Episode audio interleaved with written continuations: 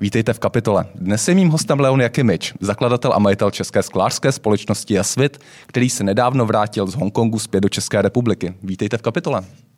Dobrý den, děkuji za pozvání a zdravím všechny posluchače.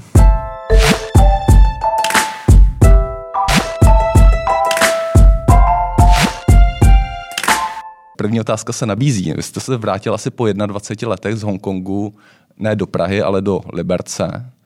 Co vás vedlo k tomu rozhodnutí? Eh, myslíte vrátit se do Liberce versus do Prahy, nebo vůbec se vrátit? vrátit se do České republiky a když se vracíte vlastně do Česka, tak, tak, tak zvolit jako to místo, místo rezidentury Liberec na místo hlavního města. Tak nejdřív proč Liberec? Eh, já jsem zvažoval variantu bydlení v Praze a chalupa někde v Jizerkách, hmm. anebo mít dům Liberci, což je tak jako přesně něco mezi. Vlastně to splně obě ty, eh, oba ty účely, takže jsem se rozhodl jako liberecký rodák, že zvolím ten Liberec, který je od Prahy hodinka autem hmm. a eh, je tam krásně, ta hory tam jsou kolem dokola, takže to, a to město na všechno člověk potřebuje. A proč vrátit, tak eh, já jsem chtěl, aby děti měly kořeny. Máme pět dětí hmm. s ženou Lucí. Všechny se narodili v Hongkongu a vždycky se do Česka dostali tak maximálně jednou za rok v létě. Yes.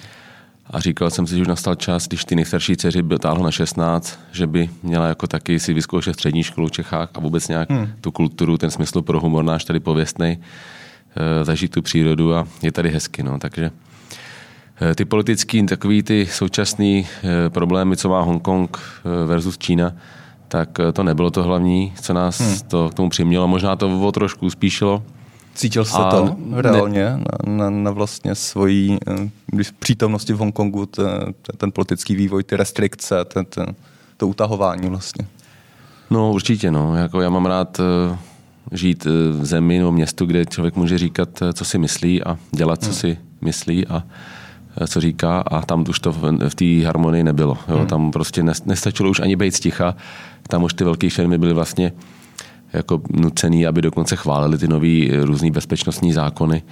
Eh, takže nechtěl jsem zažívat to, co jsem tady zažíval před, před rokem 89, hmm. jo, kdy si doma bavíme o ničem a pak rodiče říkají a hlavně o tom nemluv venku. Je, je. A co člověk slyší venku, tak nebylo pravda a tak, takže eh, pro mě to faktor určitě je velký. Já bych hmm. chtěl, aby zejména děti vyrůstaly v prostředí, kde můžou svobodně debatovat se známýma, s kamarády o, o čemkoliv. A tam už to teďka tak bohužel není. Vy jste se do Hongkongu dostal vlastně v rámci společnosti Preciosa, které jste tam vedl eh, zahraniční pobočku. Potom v roce 2007 jste se rozhodnul odejít a založit vlastní, vlastní společnost českou Lasvit. Mm-hmm. Ano. Eh, jaký byl ten impuls k tomu odchodu a vlastně k tomu, že eh, žijete několik let v Hongkongu a rozhodnete se tam odtud založit českou společnost? Mm-hmm. Tak já jsem za prvé teda jako český patriot a mám pět generací sklářů ve své rodině. Hmm. Takže jsem vždycky chtěl se sklem něco dělat a e, vlastně možnost práce v Precioze pro mě byla úžasná a já asi kdyby kdyby tam všechno fungovalo, jak taky jsem si představoval, tak bych tam asi byl do dneška. Jo? Takže svým způsobem e, to bylo dobře i špatně. E, dobře, protože by jinak neexistovala svět, kdyby, kdyby tam všechno fungovalo. A e, špatně asi zejména z pohledu teda té preciozy. A já vím, že o konkurenci většinou jako se nechtějí řečníci hovořit, ale, ale můžete říct, co tam bylo špatně, alespoň v těch obecných tendencích, nebo co byl ten impuls k vašemu odchodu? No tak pro mě je vždycky zásadní firmní kultura protože ta vlastně propoje lidi, ta lidi inspiruje nebo neinspiruje a vlastně všechno se od ní odvíjí, od hodnot té firmy a prostředí a chování a příběhu a, a tak dále a, e, a vize mise a jako tam určitá jako dlouhodobá vize chyběla a ta firmní kultura byla prostě taková, taková jak to nazvat, no, taková prostě e, pro mě už jako neinspirativní. Hmm. No, takže já jsem Eh, po nějaké době, po osmi vlastně letech, kdy jsem tam opravdu jako tvrdě pracoval eh, a jako dělal jsem maximum, co šlo, tak jsem zjistil, že už jakoby mě chybí nějaká vnitřní inspirace, motivace a rád bych si ty hmm. věci dělal tak, jak jsem si sám představoval a to, to vždycky jedině, když člověk má tu firmu svoji a může si tu vizi a misi a všechno vlastně vytvářet sám. Hmm. Eh, jak to probíhalo prakticky, když já si to laicky představu, že vy jste bydlel v Hongkongu a řídil jste tam odtud eh, vlastně sklárnu z nového, eh, která se nacházela v Novém Boru a která dodávala vlastně globálně do celého světa. to zní logisticky hrozně komplikovaně. Tak teď už se budeme o Lasvitu, jo, takže ano. v roce 2007 jsem založil Lasvit, mimochodem stejný rok, jako vznikl iPhone a e, je to tak 14 let. A Mimochodem, pardon, ještě včera, včera jsem přemýšlel, čeho je to zkrátka Lasvit. Má to nějaký význam? E, láska a svit. Láska a svit. Láska a svit, Lasvit. Vymyslela to moje žena, kterou tímto zdravím. E, ona vůbec mě hodně pomohla a pomáhá do dneška s firmou. A vlastně řídit firmu z Hongkongu, která je primárně v Česku, Eh, to šlo jenom v jedním důvodu, že jsem měl k sobě super eh, part, parťáka, no, ale šestý blak, který hmm. vlastně do dneška tu firmu řídí, dneska už teda celou, jako provozní ředitel nebo vůbec jako CEO. Eh, já jsem dneska oficiálně výkonný předseda, executive chairman a starám se o takový ty, řekněme, ezoteričtější věci typu vize, mise, rekrutování, řekněme, klíčových lidí, hmm a pak taky klíčoví klienty eh, globálně, ale ve smyslu spíš eh, kulturně eh, kulinářsky. Jo, že chodí s nimi na obědy, na večeře a, a podobně. Takže, to je ta dobrá část biznesu. Ano, takový, takový to day-to-day řízení, kdy opravdu člověk měří ty hmm. cíle, vyhodnocuje, má každodenní pohovory s přímými podřízenýma, měří se všechno možný, tak to už teda dělá ten Aleš a dělá to dobře a hmm. je super, že jsem vlastně našel, protože jinak bych v Hongkongu to nemohl tak řídit, no, hmm. tak tehdy. Hmm. Eh, jak se vlastně liší přístup hm, azijské kultury, Aziatů vůbec eh, k českému sklu, vlastně eh, k uměleckému sklářství, které tady má v České republice velkou tradici. Ostatně sám, sám jste zmínil, že vaše rodina má v tomhle máte, máte tradici. Tak jaký je to rozdíl oproti České republice a oproti tomu, jak to vnímáme tady v Česku? Tak Aziaté, to je strašně jako široký pojem. Ono to je, za Tajvan je úplně jiného než, eh, hmm. Než třeba uh, mainlandská Čína, jo, co se týče kultury. Uh, prostě Tajvanci prostě historicky znají český skladatele, Dvořáka, Smetanu, jo, Janáčka, prostě znají ty český sklář, dokonce Libenský, Brichtová, tam jako je docela pojem uh, v určitých kruzích. Takže uh, tam samozřejmě k tomu zlížejí opravdu jako podobně jako asi zlí, zlíží jiní k italskému sklu, prostě má to tam, hmm. má to tam zvuk, má to tam tradici. Mozer tam je hodně známý na Tajvanu třeba, dnes teda už je Lasvit hmm. uh, a tak dále. Čili uh, oni tady tento, řekněme, sofistikovaných kulturních uh, Aziatů ocenějí něco řemeslného, něco zatím jsou konkrétní lidi, konkrétní region, konkrétní historie, kvalitní design ocenějí. Hmm a tak dále. No a pak jsou samozřejmě jiný trhy, kde ta historie takhle není známa a tam člověk musí vlastně ten trh edukovat.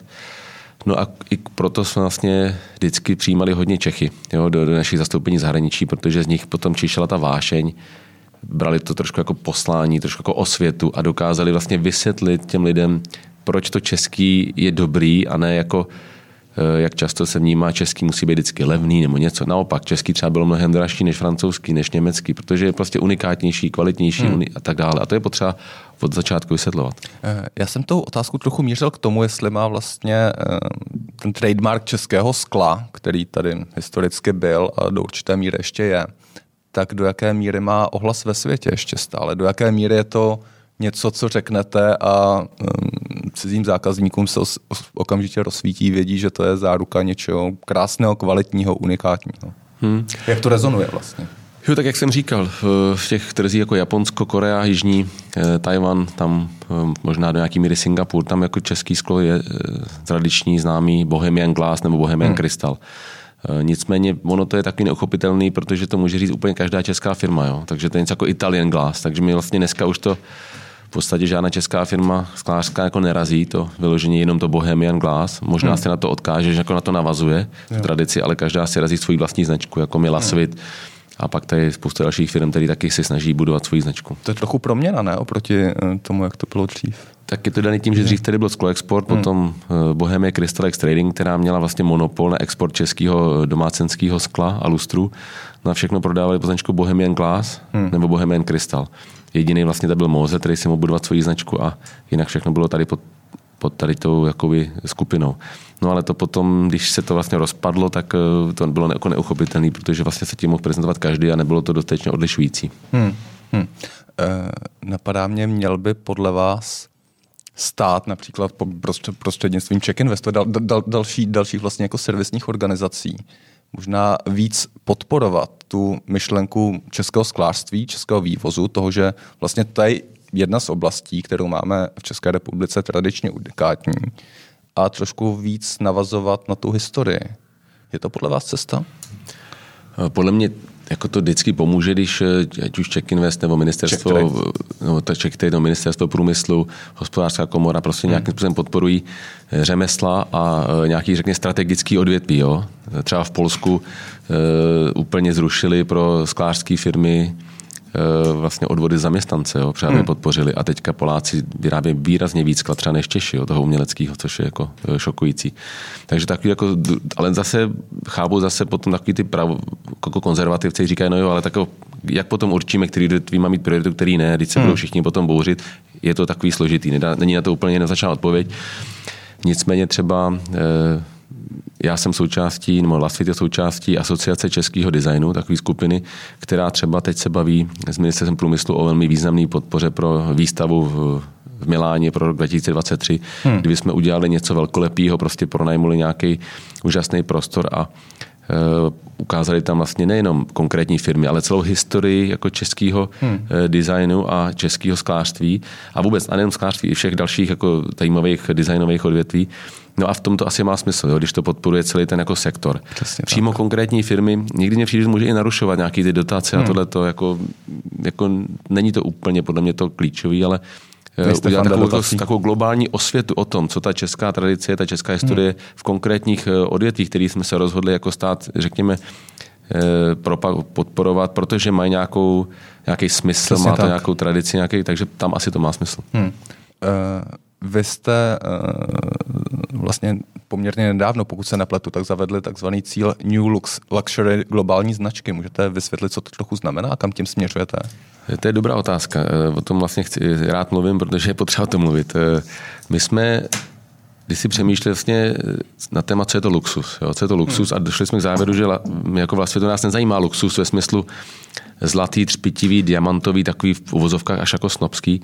Eh, řekli jsme si, že vlastně pro nás je to ten, ten nový luxus je něco spíš o autenticitě, o něče, něco, co je vyráběný lidský, lidskýma rukama. Střídnějšího něco, co je e, spojené s nějakým regionem, s nějakou, nějakou vlastně časovou osou. E, je to je to takový jako s konkrétníma lidma zatím a e, s příběhem silným a nemusí to nezbytně být úplně neskutečně drahý. Může to kolikrát hmm. být jenom prostě krásně ručně udělaný. Samozřejmě ruční práce stojí peníze, ale e, nemusí to být nedostupný úplně. Jo? Čili Čili je takový ten nový druh luxusu, který podle mě více rezonuje dneska i s mladšími lidmi. Hmm. A určitě. pro nás je to jako určitě to, co nás baví a Teďka vyvíjíme třeba celou řadu nápojových souprav eh, skleníček, vázy, mísy nebo svítidla, který, třeba svítidlo, který pořád je umělecký dílo ze skla, hmm. takže sice svítí, ale to primárně je to o tom zážitku, o té emoci, tak třeba stojí 40 eh, tisíc korun, jo? Hmm. Co, což není zase už tak nedostupný, jako třeba ty naše instalace na míru, který začíná třeba na milionu korun a e, nemají v podstatě ani jako hmm. konec, kam se můžu vyšplhat cenově tak eh, tady ty standardní svítidla, standardní nápoj soupravy právě chceme tím oslovit ty lidi, kteří chtějí mít doma něco krásného, něco, co je může potěšit po ránu, když to udělají kávu a hmm. to svítidlo jim krásně dělá odlesky na strop a eh, je vědí, že to je z konkrétní sklárny, od konkrétních prostě sklářů, od konkrétního designéra, třeba Maxima Melčovského. A je to takový, jako opravdu to člověka potěší. Hmm. Tady možná zmiňme vlastně, jaké sklo vyrábíte. Vy jste zmínil ty velké instalace, které pokud se nepletu, tak tvoří pořád většinu eh, vašeho obratu a vaší produkce, co týče eh, skla. Mm-hmm. Jak se to mění, například i v souvislosti s tím, co jste říkal, to vaše zaměření vlastně na tu, na tu běžnější, spotřebnější část, to přiblížení vlastně těch velkých uměleckých instalací Eh, běžnému spotřebiteli. Mm-hmm. Tak eh, všechno začíná u té vize, že jo? Co, kam, vize říká vlastně, kam chceme jít. Jo? My se poslání říká, proč existujeme, hmm. jo? že chceme poznášet lidi, inspirovat lidi, ale ta vize říká, kam chceme jít a jsme se rozhodli se stát první českou skutečně globální novoluxusní značkou, která vlastně nás říct milována po celém světě. A to už nejde pouze tím, že budeme vyrábět věci na míru, které jsou sice úžasné, Vysí ve spoustě hotelů, paláců, lodí, eh, office building, kancelářských budov, domů a tak dále, ale nemůže to být jakoby relativně, nemůže se koupit jakoby víc, větší množství lidí. Takže máme dvě další divize. Jedna je právě tady ty, my říkáme kolekce, hmm. což jsou menší svítidla, doma, pro, hlavně pro domácnosti, nápojové soupravy, vázy, mísy, časem možná budou i umělecké šperky. A pak je třetí divize a ta, ta se jmenuje G4A neboli Glass 4 Architecture a ta už je o buď uměleckých stěnách do interiéru, a nebo dokonce o exteriérových fasádách, uměleckých. Hmm. No. My na budovách. Na budovách, no. Tak třeba typický příklad je naše nový, nový sídlo v Novém Boru, který, když jsme vlastně celý, celou to jednu z těch budov pokryli skleněnýma doškama, přesně v tom novoborském stylu, z roku jako 1790 se používali, ale krásně lehaný, umělecky vytvarovaný, ale zároveň kalený, takže bezpečný došky. A od té doby jsme dostali už desítky poptávek na něco podobného a vlastně takhle spontánně eh, vznikla tady ta divize, která dneska podle mě bude naše nejrychleji rostoucí divizí. Eh, a jak se správně podotknul, zatím to naše největší divize těch na zakázku vyráběných instalací uměleckých na míru, hmm. Eh, tak tahle divize by časem měla jako předběhnout. Takže ty velké instalace by ustoupily do pozadí a soustředili byste se primárně objemově. No neustoupili, oni by zůstali takový, jaký jsou, možná by i drobně ještě Takhle rostly, ale, ale eh, ta naše G4 by vyrostla, jako vraz, protože taková fasáda umělecká, eh, to jsou úplně jako jiný objemy. Jo? To, je, hmm. eh, to, to jsem pohybem v řádově, jako vyšších číslech. I samozřejmě, protože ten šperk už není jako někde zavěšený ze stropu nebo ze zdi, ale najednou celá budova se stane šperkem. V uvozovkách šperkem, tak jako krásným, takže jakým Jo, jako takže... Tak já si vybavuju ty vaše draky pro ten, pro ten uh, hotel, tuším v Číně, nebo... No on to byl... Uh, tak tam byla ta cenovka okolo 250 milionů za ty draky. Korun na dva, za dva draky, no, ale to teda je výjimka, to zase takové projekty neděláme každý den, to by to bylo, to bylo, bylo fajn. Uh, to je vlastně pro, do amerického území na ostrově Saipan, což mm-hmm. je součást Mariánských ostrovů, jako je Guam. Eh, ale bylo to pro čínského developera, který si ten ostrov pronajmul na 50 let a eh, bylo to do lobby obrovského kasína eh, zaměřený na čínský, čínský hráče, takže logicky symbolika čínská drak, jo, symbol všeho hmm. možného. Takže tam dva letěli proti sobě, každý 20 tun. Já, já jsem se díval na ty obrázky včera. Mě vlastně jako zarazilo, jak vzniká ta takováhle objednávka, taková obří objednávka, jak se vůbec schání? To, to, to je skrze ty, ty, ty, ty večeře a osobní kontakty a no. tam se domluvíte, eh, my vám dodáme tady dva velké draky, na kterých budeme tři roky pracovat a bude to stát, stát 200, 200, no, 300 jako, milionů korun. A tak to, tak to funguje? Funguje to jako, jsou asi dva základní úplně principy. Hmm. Buď se člověk nejdřív potká s architektem, případně interiér designérem, uh, ukáže mu, co, co umí, a pokud eh, toho osla, interiér to osloví, tak může vniknout něco jako úplně nového, úžasného. To je možná 70 až 80% případů, kdy ten architekt potom, potom zpětně představí toho majitele mm-hmm. nám.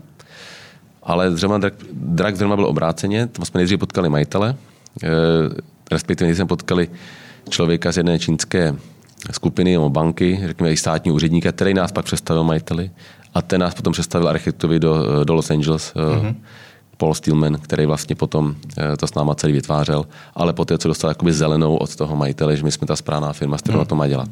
Jak se to koordinuje? Protože eh, četl jsi sem, doufám, že správně se to vyrábělo tři roky, ta no, no. instalace. No, ona většina našich projektů těch na zakázku, který děláme 200 za rok. Jo. To si vezměte skoro každý pracovní den, když odečtete víkendy a hmm. prázdniny děláme jednu instalaci někde, hmm. někde po světě. Třeba teď, když tady mluvíme, tak máme někde 8 týmů po světě, který někde něco zajímavého instalují.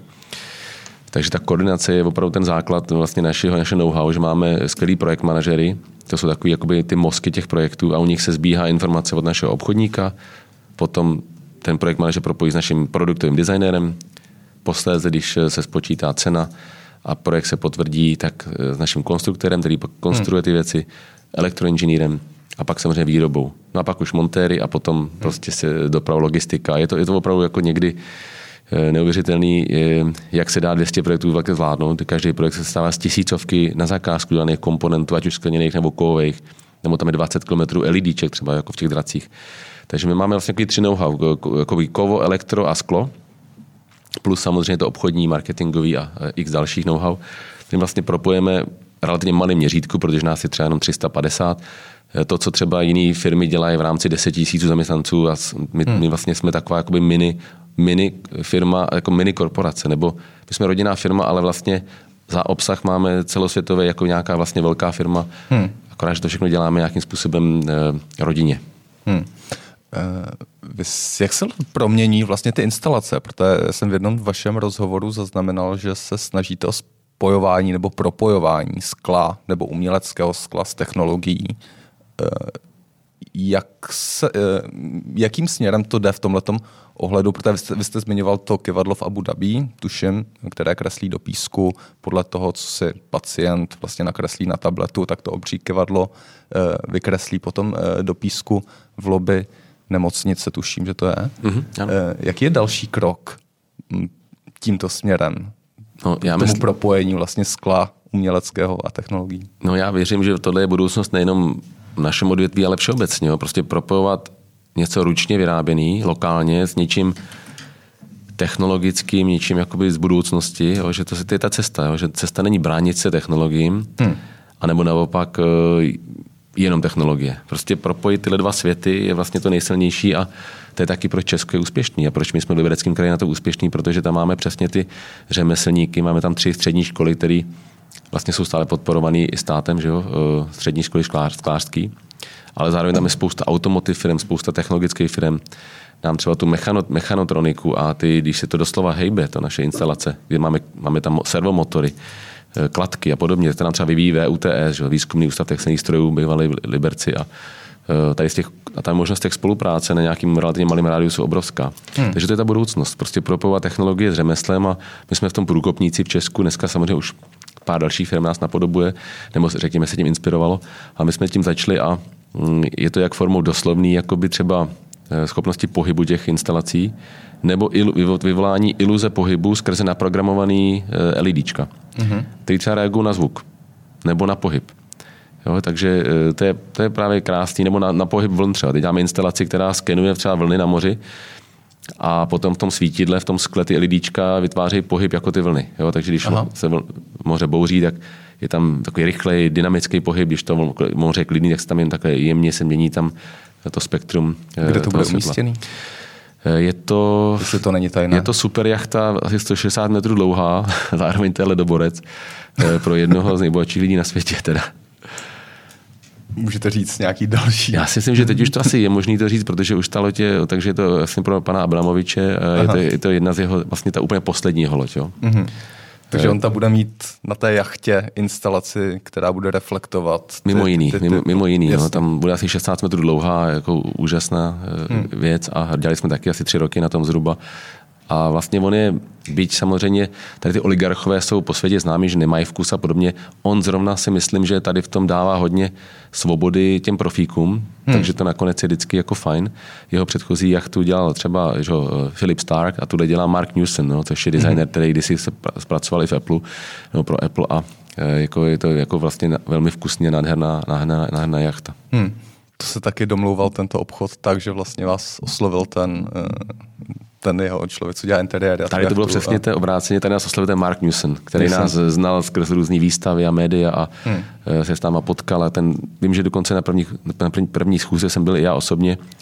Eh, dneska už eh, z těch 200 projektů za rok já třeba vím detailem třeba o deseti. Jo? Hmm. Tehdy jsem ještě byl víc jako hands-on a padli jsme si s tím Markem do voka a on opravdu pochopil, že ty jeho nápady jsme schopni realizovat a hmm. na začátku se nás zeptali, jestli jsme ochotní udělat ještě krok navíc, jestli jsem ochotný, když on bude terorizovat naše lidi doslova. Já říkám, hele, tak to bych nerad, kdyby si je doslova terorizoval, ale, ale jo, budeme se snažit prostě vždycky to nějak posunout někam dál a díky tomu to vzniklo. Hmm. Eh, vy jste zmiňoval, že v poslední době se zaměřujete na to strategické vedení společnosti, na ty vize, na tu strategii, na to, jak chcete udělat. Já eh, jsem si poznamenal, eh, že, chce být, že chcete být nebo udělat z Lasvitu českou luxusní globální značku první.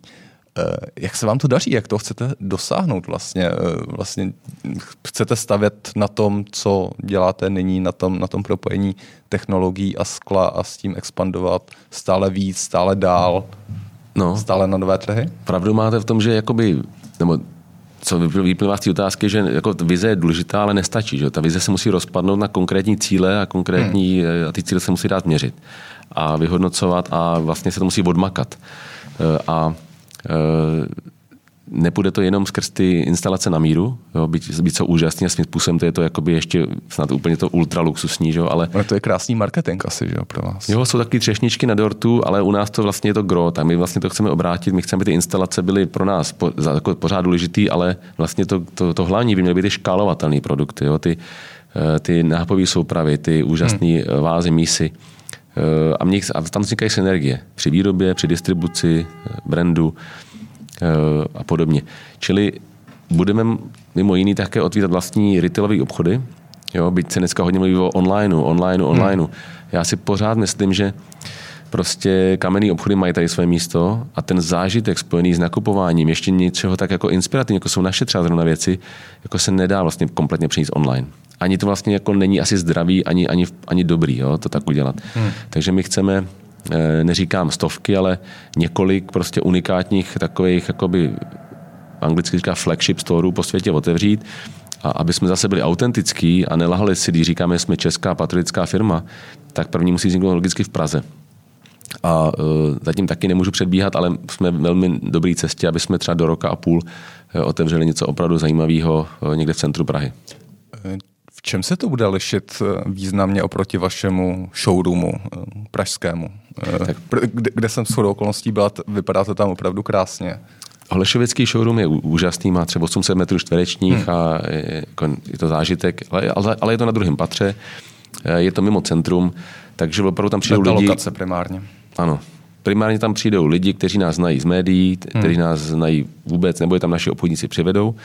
Je to otevřený veřejnosti, ale prostě z turistů tam zatoulá se sem tam. Jo, byl tam taky nedávno pan přinesl Lemon, jo, eh, noviny, který nějakým způsobem patří do eh, vaší širší skupiny ano. a přines přímo ten Lemont a řekl, tady, jsem, tady mám článek o Lasvitu, tak jsem si to tady vyhledal. Hmm. Ale to je výjimka, takže my, aby jsme mohli uh, i mezi turistama, kteří ještě přesně nevidí, že chtějí třeba Lasvit, ale u je to, když se prochází v obraze, tak je potřeba být v tom centru. Hmm. No a, uh, ale zase ten obchod musí vypadat aby člověk, když tam vejde, tak pochopil, aniž musel číst něco, o čem Lasvit je, jo?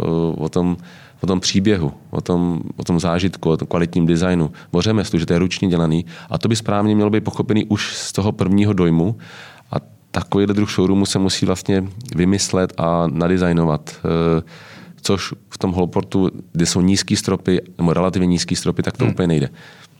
Kdy chcete otevírat přibližně? Příští rok?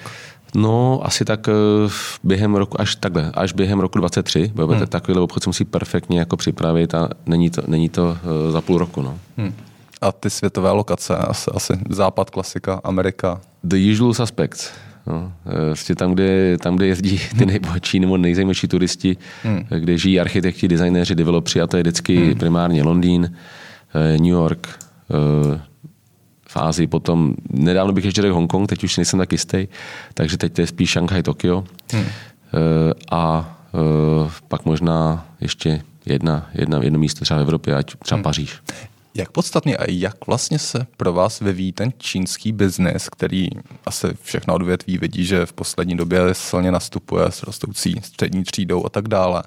Eh, jak moc silně s tím počítáte pro vaši firmu, protože vlastně, že vaše výrobky budou, budou primárně, nebo ne primárně, ale z velké míry pro čínský trh? Čína je jako takový docela voříšek teďka odhadnou, protože se teďka se nachází v takové fázi, že se může stát cokoliv, eh, ale my dlouhodobě teda pořád věříme v, jako, v, eh, v, jako v ten potenciál čínského trhu. On, ono se tam teďka trošku bojuje proti luxusu.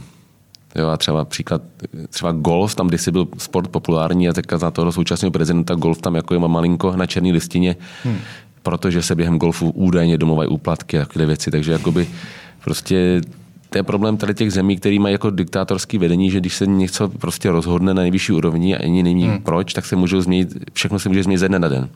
Takže riziko tam nějaký je, eh, co týče rozvoje čínského trhu. Nicméně my věříme, že eh, ten míru milovný, takový druh toho nového luxusu, jako děláme my, kdy to je ne o nějakých hodinkách a nějakým zlatu a diamantech, ale je to prostě o zážitku, o příběhu, hmm.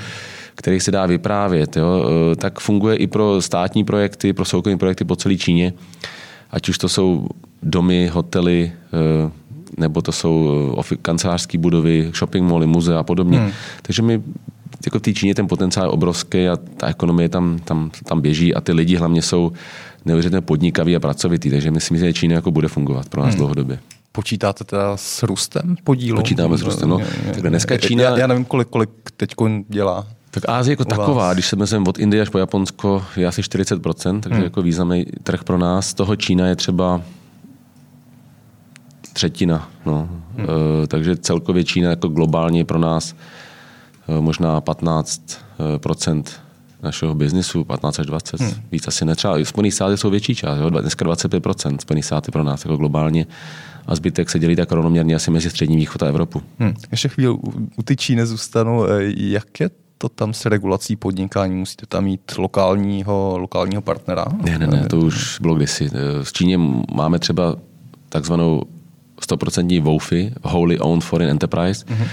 To už jsme založili v roce eh, někde 2009, takže nemusí tam být partner a eh, ta firma tam my tam máme vlastně i výro, výrobu svojí, ne skla, to vyrábíme pouze v Česku, ale máme tam výrobu Nerez, Nerezy a Elektra. Jo? Mm-hmm. Takže když máme velkou instalaci v Číně, tak vozíme sklo křišťál z Česka a kompletujeme to eh, s naší monturou a elektrokomponenty v Číně, protože ono vozí mhm. třeba pět tun Nerezu do Číny z Evropy, trošku jako nedává smysl. Mm. A eh, i díky tomu se dostáváme třeba na projekty, které bychom si nějak nedostali, ať už cenově, nebo tím, že prostě oni preferují, když něco je to vyráběného v Číně, anebo jednodušší pro ně prostě tam zajet do ty naší krásné uh, uh, fabriky, která má až desetimetrový stropy a vidět tam třeba prototyp pověšený. Tak je pro ně hmm. jednodušší, než třeba letět do Evropy. Hmm. Závěru jedna z posledních otázek. Vlastně pandemie koronavirus přetrhla spoustu vazeb, na který jsme byli zvyklí, ať už dodavatelský řetězce, ať už chování zákazníků a spotřebitelů, um, řada dalších věcí. Vám to spíš pomohlo nebo ublížilo? Tak eh, oboje. Eh, nám to loni paradoxně pomohlo dosílit eh, velmi, jako řekněme, pozitivního ekonomického výsledku, ale vykoupeného tím, že se nám se to promítlo třeba do letošního sníženého obratu první polovině roku. Já to hnedka vysvětlím. Loni ty naše projekty mají třeba 9 měsíční inkubační dobu. Jo? Od dne potvrzení do doby expedice třeba 9 měsíců průměru. Hmm. Takže vlastně my jsme ty projekty na loňský rok už měli potvrzený takže vlastně jsme prostě dobíhali, běželi všechno, ale provozní náklady sám výrazně snížili, protože se nedalo potkávat s klientem, nedalo se cestovat. Takže hotely, letenky, hmm. nedalo se dělat výstavy. Jo. Pro nás výstava třeba v Miláně je skoro milion dolarů, jo. stojí taková pěkná výstava v centru, čili to všechno se ušetřilo. Uh, bohužel se zase se podařilo udělat mé, méně meetingů osobních a hmm. ty velké projekty se bez osobní schůzky udělat prostě někdy nedají. Jo, online, dělali jsme videokonference, ale to jde možná se stávajícíma klientama. Nový klienty hmm. vůbec těžko se dá najít a i ty stávající není to to ono. Takže vypadlo nám nějaké množství projektů, které bychom asi jinak potvrdili na letošní první půl rok. Ani ne, že by tak jakoby jsme je prohráli nebo něco, ale spíš se posunuli v čase. Jo. Takže Odložili. Naštěstí jsme to vykompenzovali druhý, druhý polovině roku, kdy teda teďka firma jede jako na 100%, eh, vlastně na víc než 100%, jestli to vůbec jde jako eh, matematicky, ale prostě, prostě lidi si, si jaka sáhají na dno. Hmm. Jo, ale díky tomu ten rok asi doženeme tak, aby jsme jako minimálně eh, byli nějakým rozumným malým zisku. Jo? Takže, hmm. takže aspoň to světlo na konci tunelu tady je a na, na ten rok 2022 už máme spoustu projektů nově potvrzených, takže si myslím, že rok 2022 bude zase velmi zajímavý. Jste zmiňoval to výstavnictví, poslední otázka. Mě vlastně při tom letom napadla analogie s automobilovým průmyslem, kde vlastně eh, spousta těch výstav autosalonů se omezuje, automobilky už tam nechtějí tolik jezdit, protože to jsou pro ně velké a často zbytné výdaje. Eh, jak je to u vás ve sklářském průmyslu? Je to podstatná část eh, činnosti vaší společnosti a marketingu a domluvání nových kontraktů, to výstavnictví? Nebo je to prestiži? No, je to, je to, je to obovom, no. A tak navíc to je o tom, že v naším branži se lidi strašně rádi jako potkávají osobně. Jo, to jsou prostě kreativní lidi. Designéři, architekti, hmm. eh, developři zajímavých nemovitostí, eh, jsou to hoteloví operátoři, prostě všichni lidi, kteří jsou takový, řekněme, vizuálně inspirovaní. A těm něco ukazovat jenom online nebo posílat nějaký katalogy nefunguje. Čili hmm ty výstavy mají takovou roli jako sociálního propojování a eh, u nás podobně ty výstavy vždycky byly důležitý, víc se třeba najde nějaký kompromis, že ne, už ne, nebude tolik. Ale taková ta milánská výstava, že vždycky v Dubnu Salon del Mobile, tak si myslím, že po letošním nějaký omezený formě, kdy tam primárně byli Evropani a hmm. třeba místo 24 hal tam měli 6 hal, tak zase se vrátí do toho počtu, kde, kde, to, kde to bylo a e, nemyslím si, že to výstavnictví výrazně utrpí. Tak jo, tak já vám děkuju. Přeju vám, ať se vám ale světu daří, ať se stanete e, první českou luxusní globální no, značkou. Novoluxusní. Novoluxusní. A děkuji, že jste přišel do kapitoly. Moc krát díky a moc si to vážím, že jsem se tady mohl trošku e, rozpovídat o tom, co nás všechny v světu baví a motivuje. Díky, mějte se na slanou. Díky.